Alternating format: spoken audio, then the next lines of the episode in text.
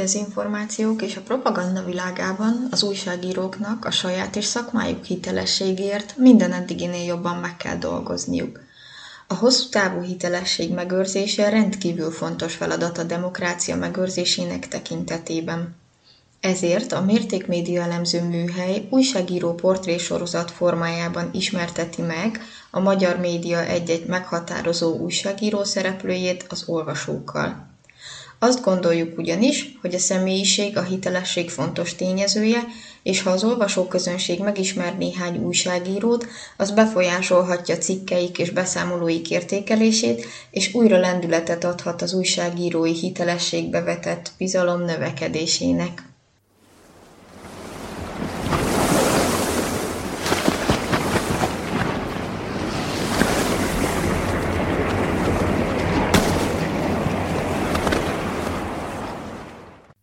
Üdvözlök mindenkit, Gödri Rita vagyok, ez pedig a Mérték Média elemző műhely újságíró portré sorozatának soron következő podcastja. Mai vendégem Boros Krisztina, a házon kívül műsorvezetője. Szia, köszönöm, hogy elfogadtad a felkérést. Szia, én köszönöm a meghívást. A karrieredet Debrecenben a Magyar Rádiónál és a Magyar Televíziónál kezdted.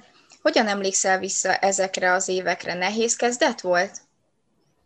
Hát leginkább izgalmas volt, tehát hogy nagyon fiatal voltam, így belecsöppentem ebbe a világba, a nagy rádiósok világába, akik 15-20 évet csinálták már ezt a szakmát, és így hát minden nap egy élmény volt bemenni, és így tanulni, és, és tehát tényleg a nulláról kezdeni egy, egy új szakmát, mert én ugye nem tanultam előtte a kommunikációt, nem tanultam a rádiózást, nem láttam még soha belülről rádiót, és épp ezért egy rendkívül izgalmas időszak volt. Én nagyon-nagyon-nagyon szerettem. Emlékszel az első forgatásodra? Milyen élmény volt? Hú, hát arra talán nem is emlékszem, a, mert uh, ugye még, ez még Debrecenben történt, mert a debreceni rádiósok azok a Magyar Televízió Debreceni körzeti szerkesztőségében is dolgoztak, párhuzamosan, többen is, és hogy ott mit forgattam először, arra nem emlékszem, azt arra emlékszem az első regionális híradó műsorvezetésemre, ami úgy volt, hogy épp hajnalos voltam a rádióban, és délben ott ültem bent a társalgóban középen a többiekkel, amikor is csörgött ott a vezetékes telefon, és fölvettem, és a a, a tévének, a regionális tévének az akkori főnöke Tóth Károly volt a vonal túlsó végén, és mondta, hogy jaj, de jó, téged kereslek. Az van, hogy össze-vissza variáltak a beosztásokkal, és nincs híradó műsorvezető ma, úgyhogy küldök érted egy taxit, ülj be, és gyere ide. És, és akkor így, így volt az első műsorvezetésem, smink nélkül, fodrász nélkül, abban a ruhában, amiben éppen voltam. Az első uh, ilyen komolyabb forgatásom, amire emlékszem, az ugye a Magyar Televízióban volt, ott a, az Üzlet című műsorban kezdtem el dolgozni, aztán a Hét című műsorban, a Szabadság című reggeli műsorban, és hát aztán jöttek az RTL-es évek, amit, ami most már lassan 20, most lesz októberben 20 éve, hogy az RTL-nél vagyok vidékről költöztél fel a fővárosba, nehéz volt átállni a fővárosi életre? Sose akartál visszamenni vidékre? Sosem akartam visszamenni. Tehát egy elég sok időt eltöltöttem már úgy Debrecenben, bár fiatal voltam, hogy, hogy dolgoztam, és abban a szakmában, tehát ebben a szakmában Debrecenben akkor mindent elértem 24 éves koromra. És ezért ezért itt Budapestre költözni, és Budapesten elkezdeni szinte előről, majd hogy nem teljesen a nulláról ezt az egész szakmát, az, az megint egy rendkívül izgalmas időszak volt, és én nagyon hamar megszerettem ezt a várost, tehát én nagyon hamar azt éreztem, hogy nekem ez az otthonom. És néha, ha visszamegyek, vagy hazamegyek, a, a szüleim ugye vidéken élnek, akkor mindig nagyon jó egy kicsit ott lenni, de aztán mindig idejövök Budapestre haza. Ez alapján egy kicsit úgy tűnsz, mint aki mindig így keresi a kihívásokat, meg a kalandot. Hát persze, hát szerintem így erről szól. Tehát minden egyes riportforgatás az egy újabb kaland és egy újabb kihívás, hogy, hogy ki tudod-e hozni az interjú alanyokból azt, amit szeretnél, hogy át tudod-e adni a nézőknek ugyanazt, amit te láttál, amit te éreztél, amit mondjuk te gondoltál erről a történetről, vagy arról az emberről. Ezért minden egyes, minden egyes riport egy újabb kihívás, és szerintem ebben ez, ez, a, ez a csoda, és ez a, ettől nagyon szép ez az egész. Ennyi forgatás után van még lámpalázad egyébként a kamera előtt? Hát, az attól függ, hát leginkább már nincs, de vannak azért olyan szituációk, hogy vannak olyan interjúk, ahol még egy kicsit izgulok. Például ugye mostanában elég ritkán szólalnak meg nálunk mondjuk kormányhoz közeli emberek, vagy miniszterek, államtitkárok, kormánytagok, fideszes politikusok, és a múltkoriban éppen készítettem egy interjút egy, egy államtitkárral, és akkor azért egy kicsit izgultam, mert hogy így el, elszoktam ezektől a típusú interjúktól. Azt olvastam egyébként, hogy 1999-ben téged kitiltottak a magyar televíziótól. Igen. Ez igaz? Igen, ez így volt. Akkor jött az első Orbán kormány, lecserélték a magyar televízió vezetőit, akkor még nem ment ilyen gyorsan, mint mostanában szokott, tehát hogy a, a választásoktól eltelt egy olyan jó év, mire eddig eljutottak, és akkor az a, volt, amit már említettem, volt ez a műsor reggel, a Szabadságtér az volt a címe, egy ilyen három órás reggeli élő beszélgetős műsor volt, és én abban is dolgoztam.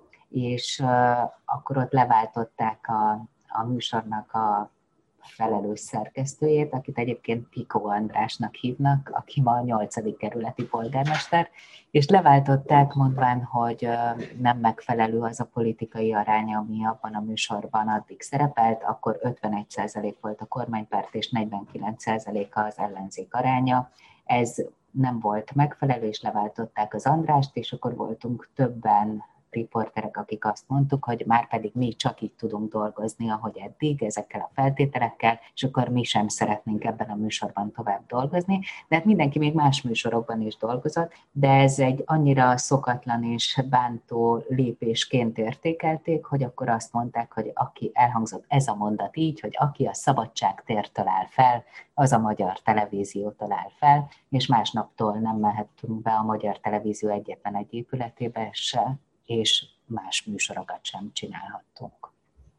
És ha mondjuk történne most bármilyen olyan változás, ami egy kicsit is a köztévét visszasodorná úgymond a normál kerékvágásba, visszamennél?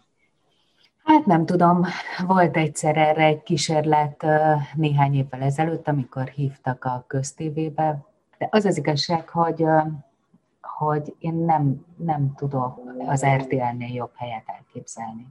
Tehát én húsz éve itt vagyok, én igazából nem is vágyom el innen, azt csinálhatom, amit szeretek, elég változatos, amit csinálok. Szerintem mindenféle megbecsülés van itt, anyagi, erkölcsi, mindenféle meg, szakmai megbecsülés, úgyhogy én, én, én egyszerűen 20 év után sem tudok jobb helyet elképzelni az RTL-nél.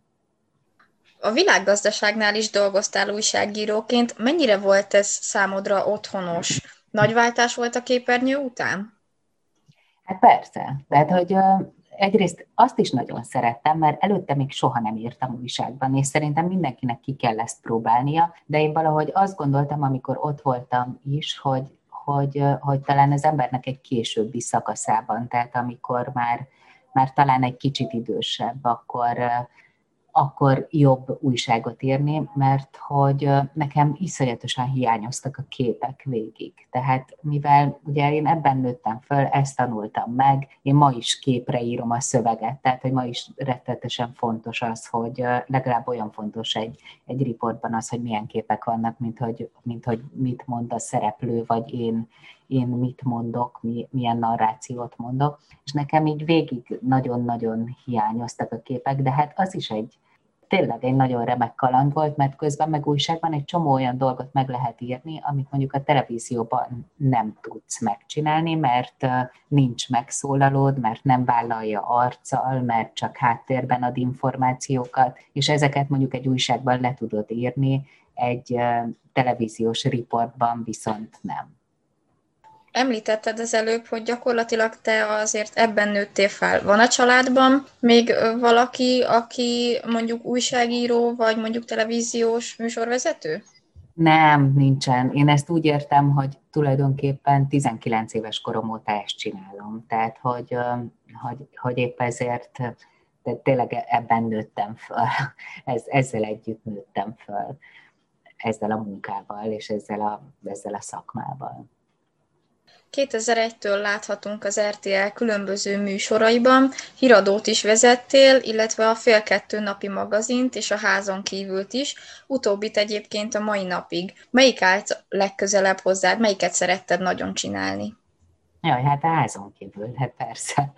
Tehát, hogy volt, volt, volt egy pillanat az életemnek, amikor, amikor lehetett választani, hogy híradó vagy, vagy házon kívül elsősorban és hát én a házon kívült választottam, mert hogy, mert hogy itt tudok forgatni, itt tudok emberekkel találkozni, látom azt, amit ők látnak, beengednek oda, ahol ők élnek, meg tudom nézni, hogy hogyan tarolták le a fertőtónál a cölöpházakat, nem tudom, el tudok menni, mint amiről most forgatunk, hogy végigjártuk a Balaton partját, és megnéztük azt, hogy ki épít mit, és vajon hogy fog kinézni a Balaton néhány év múlva, és ez szerintem ez, ez egyszerűen annyira izgalmas, hogy tényleg nem is nagyon tudok ennél jobbat, vagy izgalmasabbat elképzelni, úgyhogy nekem így egyértelmű, hogy a házon kívül a, a szívem csücske, meg hát az életem is, mondhatjuk ezt.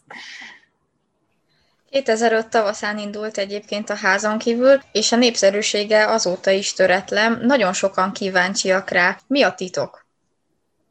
Hát nem tudom, szerintem az a titka, hogy arról szól, hogy az emberekről szól. Tehát még ha, még ha nem is olyan problémákról, amik mondjuk az ő mindennapjaiban kézzelfoghatóan érzékel, de hogy olyan problémákról szól, ami bármikor vele is előfordulhat vagy olyan, olyan történetekről szól, amit, amit meg, meg, megérti a mi riportjaink alapján, hogy mi az, ami történik az országban, mi az, ami, ami mondjuk veszélyes, vagy mi az, ami gyanús, vagy, vagy mi az, amire figyelni kell. Úgyhogy szerintem, szerintem ez a titka, meg, meg az a titka, hogy, hogy kellően érzékenyen, empatikusan és kritikusan állunk hozzá emberekhez, dolgokhoz, történetekhez. Hogyan születnek meg a házon kívül témái? Kaptok konkrét megkereséseket, és akkor annak jártok utána, vagy összeül a stáb, és kitalálja, hogy akkor miről, miről lenne érdemes forgatni? Hát mind a kettő előfordul. Tehát, hogy nagyon sok riportunk levelekből született, amiket mi kaptunk, vagy, vagy hát most már ugye ez úgy működik, hogy én nem tudom, szerintem az egész ország tudja az én telefonszámomat, és akkor felhívnak telefonon, és, és azt mondják, hogy nekem ez a problémám, vagy, vagy ezt hallottam, és hogy van-e értelme erről valamilyen riportot forgatni, vagy nagyobb nyilvánosságot adni neki, és akkor, akkor általában eldöntjük a felelős szerkesztővel együtt, meg a riporterek, tehát így. Tulajdonképpen mi ugye négyen csináljuk ezt a műsort, van a felelős szerkesztő, a Kovács Mihály, a Serdőt Szilvi az egyik riporter, a Moskovics Judit a másik, és a harmadik riporter vagyok én, és akkor így négyen el szoktuk dönteni, hogy ez a téma elég érdekes vagy sem. De igen, egy csomószor van olyan, hogy nem levelek alapján dolgozunk, hanem, hanem éppen ami történik az országban, a politikában, a gazdaságban, azt dolgozzuk föl, és akkor megbeszéljük, hogy, hogy mitől tud ez más lenni, mint mondjuk ami a híradóban volt, mitől tud több lenni, mitől tud érdekesebb lenni, hogy hogyan tudjuk elmagyarázni a nézőinknek azt, ami mondjuk így elsőre akár bonyolultnak tűnhet. A műsoron belül foglalkoztok közélettel és politikával is. Kaptok választ egy-egy megkeresésre a politikusoktól, vagy itt is teljes az elzárkózás, mint mondjuk a sajtóban? Hát általában kapunk valamiféle választ, ezek többnyire írásos, hárommondatos válaszok, amiket úgy nagyjából van, hogy már előre lehet tudni, hogy mit fognak írni, mert hasonló kérdésre ugyanezt írták a múlt héten is, az előtt és az előtt is. Nagyon ritka az, amikor kormánypárti politikusok kamera elé állnak, most tényleg volt egy ilyen nagyon ritka kivétel, hogy a Matthias Corvinus Collegicum alapítvány, aki, amelyik ugye rengeteg pénzt kapott az államtól és hatalmas vagyon, annak a kuratóriumi elnöke, aki mellesleg a miniszterelnökségnek az, az államtitkára, ő leült és adott egy interjút az alapítványról és az alapítványosodásról, de pont azon gondolkoztunk a kollégáimmal, hogy előtte vajon mikor, mikor ült le kormánypárti politikus velünk, és hát nem nagyon tudtuk felidézni, tehát az elmúlt szerintem három évben biztos, hogy nem. És egy-egy ilyen rendkívüli alkalomkor azért kemény kérdéseket szegeztek neki? Hát persze, tehát hogy azért így meg, ne, tehát nem, nem keménykedünk mi. Az a, mindig, mindig azt gondolják a kormánypárti politikusok, és ezt mondják, hogy mi kötekedni akarunk, meg, meg provokálni, meg keménykedni, de, de szerintem, ha most megkérdezzük ezt az államtitkát, nem keménykedtem vele, megkérdeztem mindent, ami ezzel kapcsolatosan érdekes lehet, és ami, ami érdekel, és ami, ami furcsának tűnhet, és, és érthetetlennek, hogy miért ad az állam egy ekkora vagyont egy közalapítványnak, miért kap kiemelt feladatot egy közalapítvány, egy olyan feladatot, a tehetséggondozás feladatát, amit egyébként az állam is el tudná látni. Tehát, hogy ezeket mind megkérdeztem, de nem, nem keménykedtem. Tehát, hogy tehát nincs ilyen agresszió bennünk, hogy, hogy már pedig akkor is is azon, és, és ellenségeskedés sincs bennünk, hanem egyszerű kíváncsiság ez. És ez az, amit, ami nem hisznek el nekünk, vagy nem tudom. Tehát, hogy, hogy, hogy, hogy mi tényleg inkább csak kíváncsiak vagyunk, és nem kötekedni és keménykedni akarunk. Milyen lehetőségeitek vannak akkor, hogyha mondjuk nem kíván egy-egy közéleti személyiség vagy politikus szóba állni veletek? Illetve, hogy mennyire frusztrál mindez benneteket?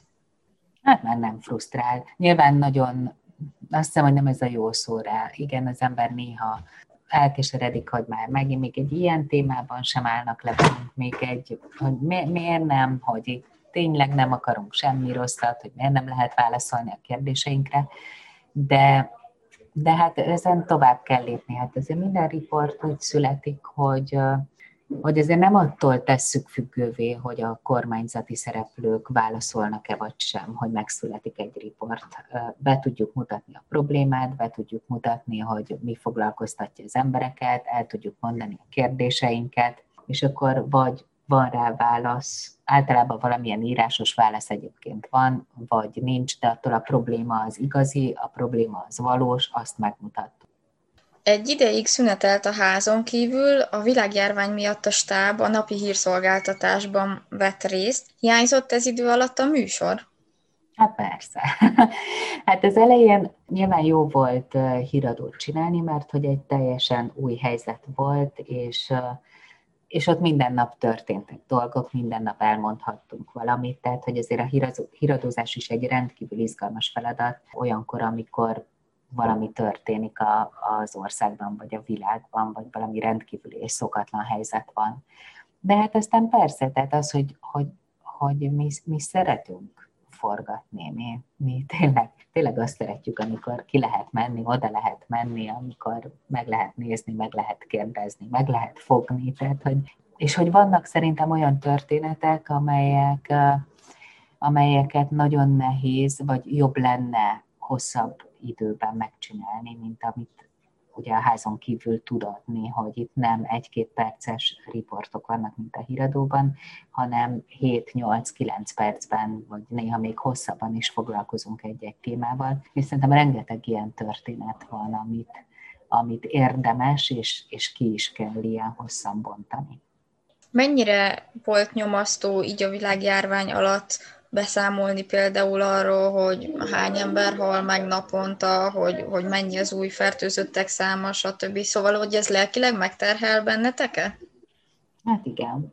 Én most elárulok egy kulisszatitkot, van egy, volt egy riportunk, amit nem olyan régen forgatott Serdült Szilvi és a Moskovics Judit kolléganám, ami arról szólt, hogy a, a járvány áldozatai akiknek arcot adtak, mert bemutatták a családjukat, a barátaikat, ők meséltek róla, hogy így, hogy, hogy lássuk, hogy, hogy kiket vitt el ez a, ez a járvány.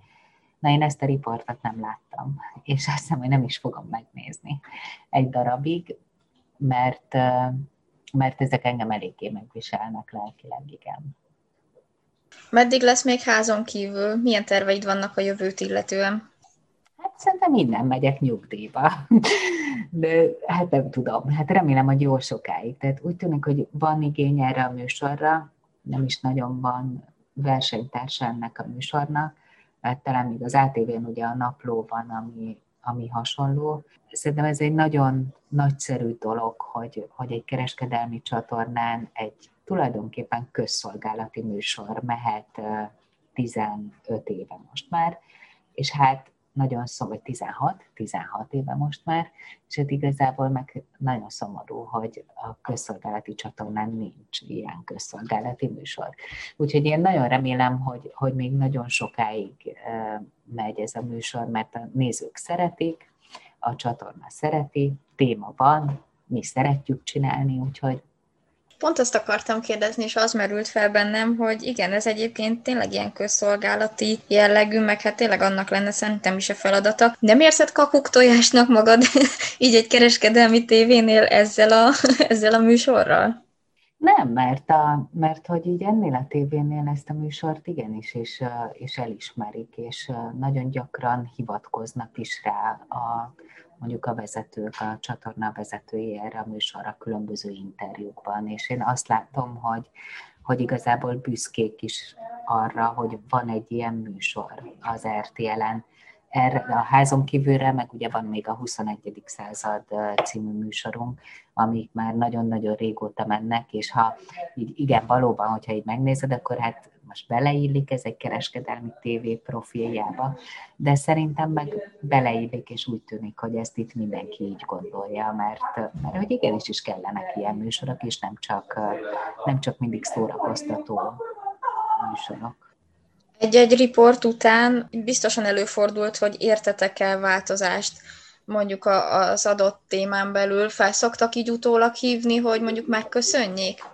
Ó, persze, igen, sok ilyen van az például a tegnapi napunk az egy nagyon furcsa nap volt, mert volt egy, egy siker, és volt egy kudarc. A kudarccal kezdem, én ugye forgattam a Fertőtó partján arról a nagy állami beruházásról, ami ott folyik, és aminek úgy tűnt, hogy áldozatául esnek az ottani cölöpházak. Volt néhány cölöpház tulajdonos, aki megpróbált kiállni az igazáért, hogy nem vontja el saját költségen a, az, a saját maga által felépített és évtizedek óta lakott és gondozott házát. És hát tegnap kiderült, hogy hogy a beruházó az bizony, hát tulajdonképpen sutyomban és titokban mégis elbontotta ezeket a házakat. Ez volt a tegnapi nap kudarca.